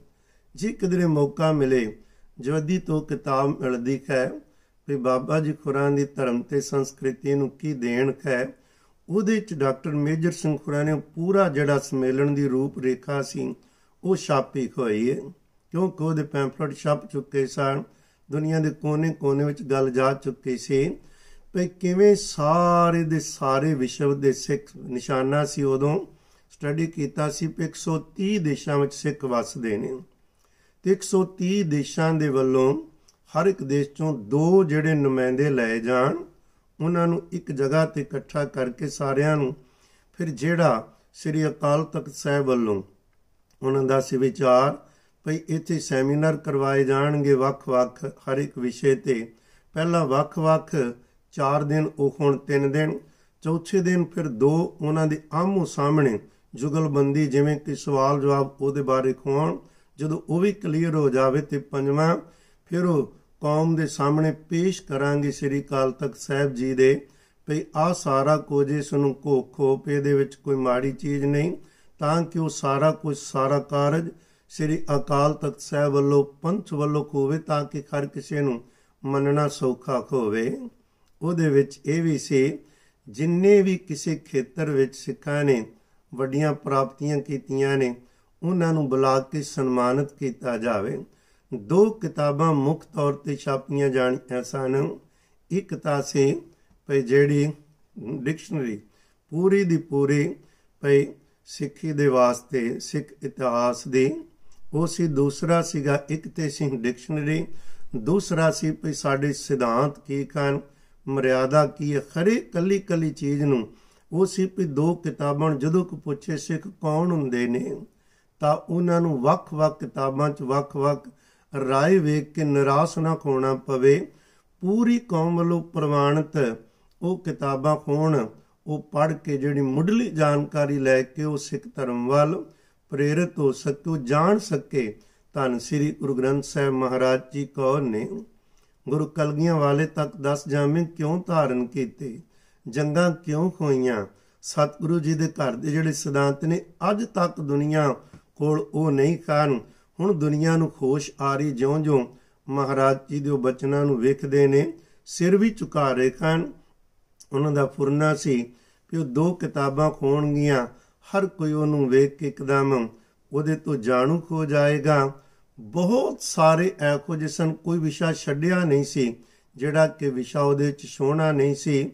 ਢਾਡੀ ਦਰਬਾਰ, ਕਵੀ ਦਰਬਾਰ, ਉਹਨਾਂ ਦੀਆਂ ਪਰੰਪਰਾਵਾਂ ਨੂੰ ਨਾਲ ਕੀਰਤਨ ਸੀ, ਸੈਮੀਨਾਰ ਸਨ ਵੱਖਰੇ ਵੱਖਰੇ, ਚਿੱਤਰਕਾਰੀ ਸੀ, ਜੋ ਕੁਝ ਪੁਰਾਣੇ ਸਾਜ਼ ਸਨ ਜਾਂ ਪੁਰਾਣੀ ਕਲਾ ਸੀ, ਪਤਾ ਨਹੀਂ ਅਨੇਕਾਂ ਪੱਖ ਸਨ ਉਹ ਜਿਹੜੇ ਉਸ ਸੰਮੇਲਨ ਵਿੱਚ ਕਰਵਾਣੇ ਸੀ। ਉਹਨਾਂ ਦਾ ਚਾਹ ਸੀ, ਪਰ ਤੰਗ ਦਿਲ ਕੁਝ ਲੋਕਾਂ ਨੂੰ ਇਹ ਭਾਇਆ ਨਾ ਵੀ ਇਹ ਕੰਮ ਹੋ ਨਾ ਜਾਵੇ। ਮਗਰ ਤੇ ਸੋਚ ਹੁੰਦੀ ਏ ਕੌਮ ਨੂੰ ਖਤਮ ਕਰਨ ਦੀ ਪਰ ਉਹ ਲੋਕ ਬੜੇ ਜਿਨ੍ਹਾਂ ਨੂੰ ਰੱਬ ਨੇ ਖੁਰੇ ਅੱਦਾਂ ਦੀ ਮਾਤੀ ਦਿੱਤੀ ਹੁੰਦੀ ਹੈ, ਲੰਬੇ ਖੱਤ ਹੁੰਦੇ ਨੇ। ਨਾਲ ਕੁਝ ਰਾਜਸੀ ਲੋਕ ਵੀ ਮਿਲ ਜਾਂਦੇ ਕਾਰਨ ਉਹਨਾਂ ਨੇ ਖੂਬ ਅਖਬਾਰਾਂ ਵਿੱਚ ਭੰਡੀ ਪ੍ਰਚਾਰ ਕੀਤਾ ਵੀ ਇਹ ਕੋਈ ਵੀ ਕੱਲਾ ਵਿਅਕਤੀ ਨਹੀਂ ਕਰਾ ਸਕਦਾ। ਸ੍ਰੀ ਕਾਲ ਤੱਕ ਸਾਹਿਬ ਸੰਮੇਲਨ ਕਰਾਏਗਾ ਬਾਬਾ ਜੀ ਕੁਰਾਨ ਨੇ ਸਾਰੇ ਵਿਦਵਾਨਾਂ ਨੇ ਰੌਲਾ ਪਾਇਆ ਵੀ ਇੱਥੇ ਕੋਈ ਵੱਖਰੀ ਮੋਹਰ ਲਾ ਕੇ ਆਪਣੇ ਵੱਲੋਂ ਨਹੀਂ, ਸਮਾਗਮ ਕਰਵਾ ਕੇ ਸਾਰਾ ਕੁਝ ਭੇਟ ਉੱਥੇ ਹੀ ਕਰਨਾ ਤੇ ਉਧਰੋਂ ਹੀ ਪ੍ਰਵਾਨਗੀ ਲੈ ਕੇ ਸਾਰਾ ਕੁਝ ਉਹਨਾਂ ਨੂੰ ਨਾਲ ਸ਼ਾਮਲ ਕਰਕੇ ਕੱਲਿਆਂ ਨਹੀਂ, ਵੀ ਸੇਵਾਦਾਰ ਅਸਤੇ ਸੇਵਾ ਕਰਨੀ ਜੋ ਕੋ ਸਾਡੇ ਹਿੱਸੇ ਆਇਆ। ਪਰ ਜਦੋਂ ਰਾਜਸੀ ਲੋਕ ਮਿਲ ਜਾਣ, ਜਦੋਂ ਇਹ ਹੋਵੇ ਮੈਂ ਨਾ ਮਾਨੋ, ਨਾ ਕਰਨਾ ਹੈ ਤੇ ਨਾ ਕੰਮ ਕਰਨ ਦੇਣਾ ਹੈ, ਤੇ ਫਿਰ ਕੁਝ ਨਹੀਂ ਹੋ ਸਕਦਾ। ਸਾਰੀ ਤਿਆਰੀ ਹੋ ਚੁੱਕੀ ਸੀ। ਵੱਖ-ਵੱਖ ਦੇਸ਼ਾਂ ਵਿੱਚ ਵੀ ਬੰਦੇ ਭੇਜੇ ਜਾ ਚੁੱਕੇ ਸਨ। ਮਹਾਰਾਜ ਆਪੇ ਹੀ ਵਰਤ ਰਹੇ ਸਨ। ਪੈਸਾ ਘੱਟ ਲੱਗ ਰਿਹਾ ਸੀ ਤੇ ਕੰਮ ਵੱਧ ਹੋ ਰਿਹਾ ਸੀ। ਅੱਜ ਵੀ ਜੇ ਕੋ ਕਵੇ, ਤੇ ਕਿਹੜਾ ਮਾਈ ਦਾ ਲਾਲ ਜਿਹੜਾ ਕੌਮੀ ਕੰਮ ਨੂੰ ਪਿੱਛੇ ਹਟੇਗਾ? ਲੋਕ ਸਾਰਾ ਕੁਝ ਕੁਰਬਾਨ ਕਰਨ ਨੂੰ ਤਿਆਰ ਹੋ ਜਾਂਦੇ ਨੇ। ਪੈਸੇ ਦੀ ਤੇ ਕੋਈ ਗੱਲ ਹੀ ਨਹੀਂ ਰਹਿ ਜਾਂਦੀ। ਕੋਈ ਸੱਚੇ ਦਿਲੋਂ ਸਤਿਗੁਰੂ ਜੀ ਦਾ ਸਿਧਾਂਤ ਲੈ ਕੇ ਤੁਰੇ ਸਹੀ। ਜਿਹਦੇ ਅੰਦਰ ਕੋਈ ਸੱਚ ਹੋਵੇ ਸਹੀ। ਸਤਕਾਰਯੋਗ ਬਾਬਾ ਸੁੱਚਾ ਸਿੰਘ ਖੁਰਾ ਨੂੰ ਚਾਰ ਚਫੇਰੇ ਤੋਂ ਮਜਬੂਰ ਕਰ ਦਿੱਤਾ ਗਿਆ। ਉਹਨਾਂ ਹਾਰ ਕੇ 19 ਮਈ 1994 ਨੂੰ ਸ੍ਰੀ ਅਕਾਲ ਤਖਤ ਸਾਹਿਬ ਜੀ ਨੂੰ ਚਿੱਠੀ ਲਿਖ ਕੇ ਭੇਜ ਦਿੱਤੀ ਪਈ ਅਸੀਂ ਸਦਾ ਸ੍ਰੀ ਅਕਾਲ ਤਖਤ ਸਾਹਿਬ ਹੁਕਮ ਚੱਲੇ ਸੀ, ਹਾਂ ਤੇ ਹਮੇਸ਼ਾ ਰਵਾਂਗੇ। ਇਹ ਕਾਰਜ ਦਾ ਮੇਰਾ ਸ਼ੌਂਕ ਸੀ ਪੂਰਾ ਕੌਮ ਲਈ ਕਰੀਏ, ਪਰ ਕੁਝ ਤੰਗ ਦੇ ਲੋਕਾਂ ਨੇ ਇਸ ਗੱਲ ਦਾ ਵਿਰੋਧ ਕੀਤਾ। ਹੈ ਅਸੀਂ ਨਹੀਂ ਚਾਹੁੰਦੇ ਕੌਮ ਦੇ ਅੰਦਰ ਆਪਸ ਵਿੱਚ ਕੋਈ ਦੋਸਤ ਹੋਰ ਧੜੇ ਬਣ ਜਾਣ, ਇਹ ਸਮਾਗਮ ਕਰਕੇ ਅਸੀਂ ਇਹ ਸਾਰੀਆਂ ਸੇਵਾਵਾਂ ਬੜੀ ਖੁਸ਼ੀ ਨਾਲ ਸ੍ਰੀ ਅਕਾਲ ਤਖਤ ਸਾਹਿਬ ਨੂੰ ਸੌਂਪਦੇ ਹਾਂ। ਇਹ ਇਹ ਸਾਰਾ ਕਾਰਜ ਤੁਸੀਂ ਉੱਥੋਂ ਕਰਵਾਵੋ ਤੇ ਜਿਹੜੀ ਸਾਡੇ ਜਿੰਮੇ ਸੇਵਾ ਲਾਓਗੇ, ਅਸੀਂ ਬਿਲਕੁਲ ਚਾਵਾਂ ਨਾਲ ਉਹ ਕਰਾਂਗੇ। ਪਰ ਸਾਨੂੰ ਬੇਖੱਦ ਅਫਸੋਸ ਹੈ ਕਿ ਜਿਹੜਾ ਚਾਹ ਅਸੀਂ ਲੈ ਕੇ ਤੁਰੇ ਸੀ, ਤੰਗ ਦੇ ਲੋਕਾਂ ਨੇ ਉਹ ਪੂਰਾ ਨਹੀਂ ਹੋਣ ਦਿੱਤਾ। ਕਿਉਂਕਿ ਜਿਹਦੇ ਅੰਦਰੋਂ ਉਮੰਗ ਰੱਬ ਉਠਾਉਂਦਾ ਜਿਹੜਾ ਕੰਮ ਉਸ ਨੇ ਕਰਨਾ ਹੁੰਦਾ ਦੂਜਾ ਨਹੀਂ ਉਹ ਕਰ ਸਕਦਾ। ਵਿਸ਼ਵ ਸਿੱਖ ਸਮੇਲਨ ਕਰਵਾਇਆ ਸੀ, ਪਰ ਅਸੀਂ ਸਾਰੇ ਜਾਣਦੇ ਹਾਂ, ਅੱਜ ਤੱਕ ਬਹੁਤੇ ਆਮ ਸਿੱਖ ਨੂੰ ਤੇ ਪਤਾ ਹੀ ਨਹੀਂ ਉਸ ਮੇਲਣ ਵੀ ਕੋਈ ਹੋਇਆ ਸੀ। ਹੈਰਾਨਗੀ ਨਾਲ ਪੁੱਛੇਗਾ ਕਿ ਹੋਇਆ ਸੀ। ਹਾਂ, ਉਹਦੇ ਵਿੱਚ ਜਿਹੜੀ ਡਿਊਟੀ ਬਾਬਾ ਜੀ ਦੀ ਲਾਈ ਸੀ, ਮੰਜੀ ਖਾਲ ਦੀਵਾਨ, ਖਾਲ ਜੋ ਮੰਜੀ ਸਾਹਿਬ ਹੈ, ਜਿੱਥੇ ਅੱਜ ਕੱਲ ਹਰ ਰੋਜ਼ ਅੰਮ੍ਰਿਤ ਵੇਲੇ ਕਥਾ ਵਿਆਖਿਆ ਰੂਪ ਵਿੱਚ ਟੀਵੀ ਤੇ ਆਉਂਦੀ। ਉਸ ਖਾਲ ਵਿੱਚ ਸਮੇਲਨ ਕਰਵਾਇਆ ਸੀ ਅਦੁੱਤੀ ਗੁਰਮਤ ਸੰਗੀਤ ਸਮੇਲਨ। ਬਾਕੀ ਜਿਹੜੇ ਸਾਰੇ ਪ੍ਰੋਗਰਾਮ ਕਿਉਂਕਿ ਤੇ ਵੱਖ-ਵੱਖ ਜਗ੍ਹਾ ਤੇ ਹੋਣੇ ਸੀ, ਉਹ ਤਾਂ ਸੇਵਾ ਨਿਭਾ ਦਿੱਤੀ ਗਈ। ਪਰ ਅਜੇ ਬਹੁਤ ਸਾਰੇ ਚਾਹ ਸਨ ਜਿਹੜੇ ਉਹ ਅਧੂਰੇ ਰਹਿ ਗਏ। ਭਾਵੇਂ ਉਸ ਮੇਲਣ ਅੰਦਰ ਬਾਪਾ ਜੀ ਨੂੰ ਪੰਚ ਵੱਲੋਂ ਸ੍ਰੀ ਅਕਾਲ ਅਕਾਲ ਤਖਤ ਸਾਹਿਬ ਜੀ ਵੱਲੋਂ ਸਨਮਾਨਿਤ ਵੀ ਕੀਤਾ ਗਿਆ। ਪਰ ਅਸਲੀ ਸਨਮਾਨ ਤੇ ਹੁੰਦਾ ਜੇ ਪੰਚ ਦਾ ਕਾਰਜ ਵੀ ਹੋ ਜਾਵੇ। ਸਾਰੀ ਮਨੁੱਖਤਾ ਤੱਕ ਧੰਨ ਸ੍ਰੀ ਗੁਰੂ ਗ੍ਰੰਥ ਸਾਹਿਬ ਪਾਤਸ਼ਾਹ ਦਾ ਸਿਧਾਂਤ ਜਿਹੜਾ ਸਿਣਿਆ ਉਹ ਪਹੁੰਚ ਜਾਵੇ। ਉਹਨਾਂ ਦਾ ਚਾਹ ਸੀ ਤੇ ਜਿੰਨਾ ਕੁ ਸਤਿਗੁਰੂ ਜੀ ਨੇ ਸਮਾਂ ਦਿੱਤਾ, ਰੱਜ ਕੇ ਉਹਨਾਂ ਨੇ 17 ਸਾਲ ਦਿਨ ਰਾਤ ਇੱਕ ਕੀਤਾ ਸੀ ਕਦੇ। ਇਹ ਨਹੀਂ ਸੋਚਿਆ ਪੇ ਦੇ ਚ ਢਿੱਲ ਵਿਖਾਈਏ ਜਾਂ ਚਾਹ ਤੇ ਉਤਸ਼ਾਹ ਵਿੱਚ ਕੋਈ ਫ਼ਰਕ ਪਿਆ ਹੋਵੇ। ਇੱਕ ਬੰਦ ਹੁੰਦਾ ਦੂਸਰਾ ਕੋਈ ਨਾ ਕੋਈ ਅੰਦਰ ਪਿਆਰ ਲੈ ਕੇ ਤੇ ਜਿਹੜੇ ਢਾਡੀ ਸਿੰਘ ਨੇ ਪੁਰਾਣੀਆਂ ਤੁਨਾ ਉਹ ਇਹਨਾਂ ਤੋਂ ਗਵਾ ਕੇ ਰਿਕਾਰਡ ਕੀਤੀਆਂ ਜਾਣ ਤਾਂ ਕਿ ਢਾਡੀ ਪਰੰਪਰਾ ਜਿਹੜੀ ਪੁਰਾਣੀ ਹੈ ਹੌਲੀ ਹੌਲੀ ਭੁੱਲਦੀ ਜਾ ਰਹੀ ਹੈ ਉਹਨੂੰ ਵੀ ਸੰਭਾਲਿਆ ਜਾ ਸਕੇ। ਪਰ ਸਤਿਗੁਰੂ ਸੱਚੇ ਪਾਤਸ਼ਾਹ ਜੀ ਵੱਲੋਂ 27 ਅਗਸਤ 2002 ਨੂੰ ਸਦਾ ਆਉਣ ਕਾਰਨ ਉਹ ਸਦਾ ਲਈ ਸਾਨੂੰ ਵਿਛੋੜਾ ਦੇ ਕੇ ਚਲੇ ਗਏ। ਮਹਾਰਾਜ ਕਿਰਪਾ ਕਰਨ ਧੰਨ ਗੁਰੂ ਗ੍ਰੰਥ ਸਾਹਿਬ ਸੱਚੇ ਪਾਤਸ਼ਾਹ ਜੀ ਜਿਵੇਂ ਉਹਨਾਂ ਦਾ ਚਾਹ ਸੀ, ਹਰ ਸਿੱਖ ਆਪਣੇ ਅੰਦਰ ਚਾਹ ਪੈਦਾ ਕਰੇ। ਉਹ ਕਿਆ ਕਰਦੇ ਸਨ? ਗੁਰੂ ਗ੍ਰੰਥ ਸਾਹਿਬ ਜੀ ਦੀ ਸੰਗਤ ਕਰਨ ਵਾਲਿਓ, ਕੇਵਲ ਗੁਰੂ ਸਾਹਿਬ ਨੂੰ ਮੱਥਾ ਨਾ ਟੇਕੋ, ਗੁਰੂ ਗ੍ਰੰਥ ਸਾਹਿਬ ਦਾ ਬਚਨ ਮੰਨ ਕੇ ਵੇਖੋ। ਜਿੱਦਨ ਮੰਨੋਗੇ, ਤੁਹਾਨੂੰ ਕਿਸੇ ਹੋਰ ਸਹਾਰੇ ਦੀ ਲੋੜ ਨਹੀਂ ਰਹਿ ਜਾਏਗੀ। ਉਹਨਾਂ ਨੇ ਗੁਰਦੁਆਰਾ ਗੁਰਗਿਆਨ ਪ੍ਰਕਾਸ਼ ਜਵਦੀ ਵਿਖੇ ਇੱਕ ਅਸਥਾਨ ਬਣਾਇਆ ਸੀ। ਅਜੇ ਕਿ ਸਮਰੱਥਾ ਵੀ ਬਹੁਤੀ ਨਹੀਂ ਸੀ। ਕਿਉਂਕਿ ਜਦੋਂ ਕੋਈ ਕਹਿੰਦਾ ਨਾ, ਮੈਂ ਗੁਰੂ ਗ੍ਰੰਥ ਸਾਹਿਬ ਜੀ ਦੀ ਇੰਨੀ ਭੇਟਾ ਦੇ ਕੇ ਮੁੱਲ ਲੈ ਕੇ ਆਇਆ ਤੇ ਦੁੱਖ ਲੱਗਦਾ ਸੀ। ਉਹਨਾਂ ਨੇ ਫਿਰ ਸ਼੍ਰੋਮਣੀ ਗੁਰਦੁਆਰਾ ਪ੍ਰਬੰਧਕ ਕਮੇਟੀ ਤੋਂ ਮਹਾਰਾਜ ਦੇ ਸਰੂਪ ਸਤਕਾਰ ਨਾਲ ਉਥੋਂ ਦੀ ਭੇਟਾ ਦੇ ਕੇ ਇੱਥੇ ਲੈ ਆਉਣੇ, ਸੰਗਤ ਨੂੰ ਅੱਗੇ ਭੇਟਾ ਰਹਿ ਦੇਣੇ ਤੇ ਨਾਲੇ ਕਹਿਣਾ, ਜਿੰਨੇ ਨੂੰ ਸਰੂਪ ਚਾਹੀਦਾ, ਪਹਿਲਾਂ ਜਾ ਕੇ ਤਿਆਰੀ ਕਰਵਾਣੀ ਤੇ ਕਿਵੇਂ ਸੇਵਾ ਸੰਭਾਲ ਕਰਨੀ, ਫਿਰ ਪੰਜ ਪਿਆਰਿਆਂ ਨੇ ਜਾਣਾ ਪ੍ਰਕਾਸ਼ ਕਰਕੇ ਉਹਨਾਂ ਨੂੰ ਜਾਂਚ ਦੱਸ ਕੇ ਆਉਣੀ, ਉਹਨਾਂ ਦਾ ਚਾਹ ਸੀ। ਜਦੋਂ ਵੀ ਕੁਰਮਾਲੇ ਭੇਟ ਕਰਨੇ, ਕਹਿਣਾ ਰਮਾਲੇ ਧੋ ਕੇ, ਪ੍ਰੈਸ ਕਰਕੇ, ਫਿਰ ਮਹਾਰਾਜ ਧੰਨ ਗੁਰੂ ਗ੍ਰੰਥ ਸਾਹਿਬ ਜੀ ਨੂੰ ਭੇਟ ਕੀਤੇ ਜਾਣ। ਇਹ ਉਹਨਾਂ ਦੀ ਚਾਹ ਸੀ। ਧੰਨ ਗੁਰੂ ਗ੍ਰੰਥ ਸਾਹਿਬ ਪਾਤਸ਼ਾਹ ਪ੍ਰਤੀ ਉਹ ਕਿਆ ਕਰਦੇ ਸਨ? ਸੰਗਤ ਵਿੱਚ ਆਉਣ ਵਾਲਾ ਹਰ ਪ੍ਰਾਣੀ ਉਹਨੂੰ ਤਿੰਨ ਕੰਮ ਕਰਨੇ ਪੈਣਗੇ। ਤਿੰਨ ਕਰੇਗਾ ਤੇ ਉਹ ਗੁਰੂ ਗ੍ਰੰਥ ਸਾਹਿਬ ਇਹਨੂੰ ਮੰਨ ਰਿਹਾ ਨਹੀਂ ਤੇ ਕਾਹਦਾ ਮੰਨ ਰਿਹਾ? ਉਹ ਬਚਨ ਪੜਿਆ ਕਰਦੇ ਸਨ ਸ਼ਰਵਨੀ ਸੁਣੀਏ ਰਸਨਾ ਗਾਈਏ ਹਿਰਦੈ ਧਿਆਈਐ ਸੋਈ। ਵੀ ਕੰਨਾਂ ਨਾਲ ਸੁਣੋ, ਜ਼ੁਬਾਨ ਅਲ ਜਪੋ ਤੇ ਹਿਰਦੇ ਵਿੱਚ ਧਿਆਨ ਧਰੋ ਪਰਮੇਸ਼ਰ ਦਾ। ਤੇ ਜੇ ਕੰਨਾਂ ਨਾਲ ਸੁਣ ਕੇ ਜਪਿਆ ਹੀ ਨਹੀਂ ਤੇ ਧਿਆਨ ਨਹੀਂ ਧਰਿਆ, ਤੇ ਕੀ ਪਤਾ ਲੱਗਾ ਵੀ ਧੰਨ ਗੁਰੂ ਗ੍ਰੰਥ ਸਾਹਿਬ ਮਹਾਰਾਜ ਪਾਤਸ਼ਾਹ ਜੀ ਕੀ ਕਹਿੰਦੇ ਖਾਨ? ਉਹ ਕਹਿੰਦੇ ਸਰਮਣੀ ਸੁਣਨਾ। ਕੰਨਾਂ ਨਾਲ ਸੁਣੋ, ਰਸਨਾ ਨਾਲ ਗਾਓ। ਤੇ ਹਿਰਦੇ 'ਚ ਧਿਆਨ ਧਰੋ। ਧਿਆਨ ਧਰਨਾ ਅੱਜ ਵੀ ਤੁਸੀਂ ਵੇਖੋਗੇ। ਜਿਨ੍ਹਾਂ ਨੂੰ ਉਹਨਾਂ ਦੀ ਸੰਗਤ ਮਿਲੀ, ਉਹਨਾਂ ਦੇ ਬੈਠਣ ਦਾ ਅੰਦਾਜ਼ ਵੱਖਰਾ ਹੋਏਗਾ। ਪੂਰੇ ਸਾਵਧਾਨ ਹੋ ਕੇ ਤੇ ਉਹ ਬਹੁਤ ਵੀ ਕਈ ਵਾਰ ਪਿਆਰ ਨਾਲ ਝਿੜਕਿਆ ਵੀ ਕਰਦੇ ਸਨ ਕਿ ਟੁੱਟਾ ਜਿਹਾ ਲੱਕ ਲੈ ਕੇ ਤੂੰ ਮਹਾਰਾਜ ਦੇ ਚਰਨਾਂ 'ਚ ਬੈਠਾ ਹੈ, ਬੈਠਣਾ ਤੇ ਸਿੱਖੋ। ਜੇ ਬਾਹਰੋਂ ਨਹੀਂ ਬੈਠਣਾ ਆਇਆ ਤੇ ਅੰਦਰੋਂ ਸਤਿਗੁਰੂ ਕੋਲ ਸੁਰਤ ਕਿਵੇਂ ਸ਼ਬਦ ਕੋਲ ਬੈਠੇਗੀ? ਮਹਾਰਾਜ ਜੀ ਦੀ ਕਿਰਪਾ ਨਾਲ ਉਹਨਾਂ ਦੇ ਪਰਉਪਕਾਰ ਬਹੁਤ ਨੇ। ਪੰਛੀ ਚਾਤਚੀ ਕੇਵਲ ਮਾਰ ਕੇ ਉਹਨਾਂ ਦੇ ਚਰਨਾਂ ਵਿੱਚ ਆਪਣਾ ਪਿਆਰ ਪ੍ਰਗਟਾ ਰਹੇ ਹਾਂ। ਆਓ ਆਪਾਂ ਵੀ ਯਤਨ ਕਰੀਏ। ਜੋ ਕੁਝ ਵੀ ਆਪਾਂ ਸਿੱਖੀ ਲਈ ਕਰ ਸਕਦੇ ਹਾਂ ਥੋੜਾ ਹੋਵੇ, ਬਹੁਤਾ ਹੋਵੇ, ਪਰ ਕਰੀਏ। ਕੇਵਲ ਤੇ ਕੇਵਲ ਆਪਣੇ ਲਈ ਜਾਣਾ ਪਰਿਵਾਰਾਂ ਲਈ ਜਾਣਾ ਇਹ ਸਿੱਖ ਦਾ ਕੰਮ ਨਹੀਂ ਹੈ। ਉਹ ਕਿਆ ਕਰਦੇ ਸਨ? ਜਿਹੜਾ ਸਿੱਖ ਕਹਿੰਦੇ ਨਾ, ਮੈਂ ਵਿਹਲਾ ਵਾਂ ਕਹਿੰਦੇ ਵਿਹਲਾ ਕੀ ਤੇ ਸਿੱਖ ਕੀ ਦੋ ਸ਼ਬਦ ਤੇ ਜੁੜਦੇ ਹੀ ਨਹੀਂ। ਸਿੱਖ ਨੂੰ ਤੇਡੀ ਵੱਡੀ ਜ਼ਿੰਮੇਵਾਰੀ ਹੈ ਪਿਛੇ ਜਨਮ ਵਿੱਚ ਪ੍ਰਭੂ ਦੀ ਪ੍ਰਾਪਤੀ ਕਰਨੀ। ਉਹ ਕਹਿੰਦਾ, ਮੈਂ ਵਿਹਲਾ ਸਮਾਂ ਨਹੀਂ ਪਾਸ ਹੁੰਦਾ ਵਿਹਲੇ ਦੀ ਤੇ ਗੱਲ ਹੀ ਕੋਈ ਨਹੀਂ। ਉਹ ਆਖਦੇ ਸਨ, ਜਿਨੇ ਆਉਣਾ ਜਪਿਆ ਕਰੋ। ਬਹੁਤਿਆਂ ਨੂੰ ਤੇ ਕਿਆ ਕਰਦੇ? 32 ਮਾਲਾ, ਮੂਲ ਮੰਤਰ ਦੀਆਂ। ਰੋਜ਼ ਕਰੋ। ਤੇ ਫਿਰ ਅਗਲੀ ਗੱਲ ਪੁੱਛਿਆ, ਜੇ ਤੇ ਜੇ ਵੈਸੀ ਗੱਲਾਂ ਕਰਨਾ ਆਉਣਾ, ਫਿਰ ਤਾਂ ਕੋਈ ਲਾਭ ਨਹੀਂ ਹੈ ਕਹਿੰਦੇ ਗੱਲਾਂ ਦੇ ਜਵਾਬ ਮਿਲਣਗੇ, ਭਾਵੇਂ ਘੰਟਿਆਂ ਬੱਧੀ ਬੈਠੋ, ਅਸੀਂ ਕਰਨ ਨੂੰ ਤਿਆਰ ਹਾਂ। ਪਰ ਲਾਭ ਤੇ ਤਦ ਹੀ ਹੋਣਾ ਜਦੋਂ ਖੁਦ ਜਪ ਕੇ ਵੇਖੋਗੇ। ਮਾਲਾ ਨਾਲ ਜਪੋ, ਮਾਲਾ ਤੋਂ ਬਗੈਰ ਜਪੋ, ਕੋਈ ਸਮਾਂ ਮੁਕਰਰ ਕਰੋ। ਫਿਰ ਕੋਈ ਅਸੀਂ ਗੱਲ ਕਰਾਂਗੇ ਕਿ ਮਹਾਰਾਜ ਜੀ ਕੀ ਕਹਿੰਦੇ ਨੇ, ਉਹਦਾ ਅਰਥ ਪਤਾ ਲੱਗੇਗਾ। ਮਹਾਰਾਜ ਅੰਦਰ ਦੀ ਗੱਲ ਕਰਦੇ, ਤੁਸੀਂ ਬਾਹਰ ਦੀਆਂ ਬਾਹਰਲੇ ਗਿਆਨ ਅਲ ਸੁਣਨਾ ਚਾਹੁੰਦੇ ਹੋ, ਤੇ ਇਸ ਤਰ੍ਹਾਂ ਤੇ ਨਹੀਂ ਨਾ ਹੋਏਗਾ ਸਤਿਗੁਰੂ ਜੀ ਕਿਰਪਾ ਕਰਨ ਸੀ ਧੰਨ ਗੁਰੂ ਗ੍ਰੰਥ ਸਾਹਿਬ ਪਾਤਸ਼ਾਹ ਨਾਲ ਜੁੜੀਏ। ਬਾਬਾ ਜੀ ਵੱਲੋਂ ਕੀਤੀਆਂ ਸੇਵਾਵਾਂ ਸਦਾ ਹੀ ਪੰਥ ਤੇ ਕੌਮ ਯਾਦ ਰੱਖੇਗੀ।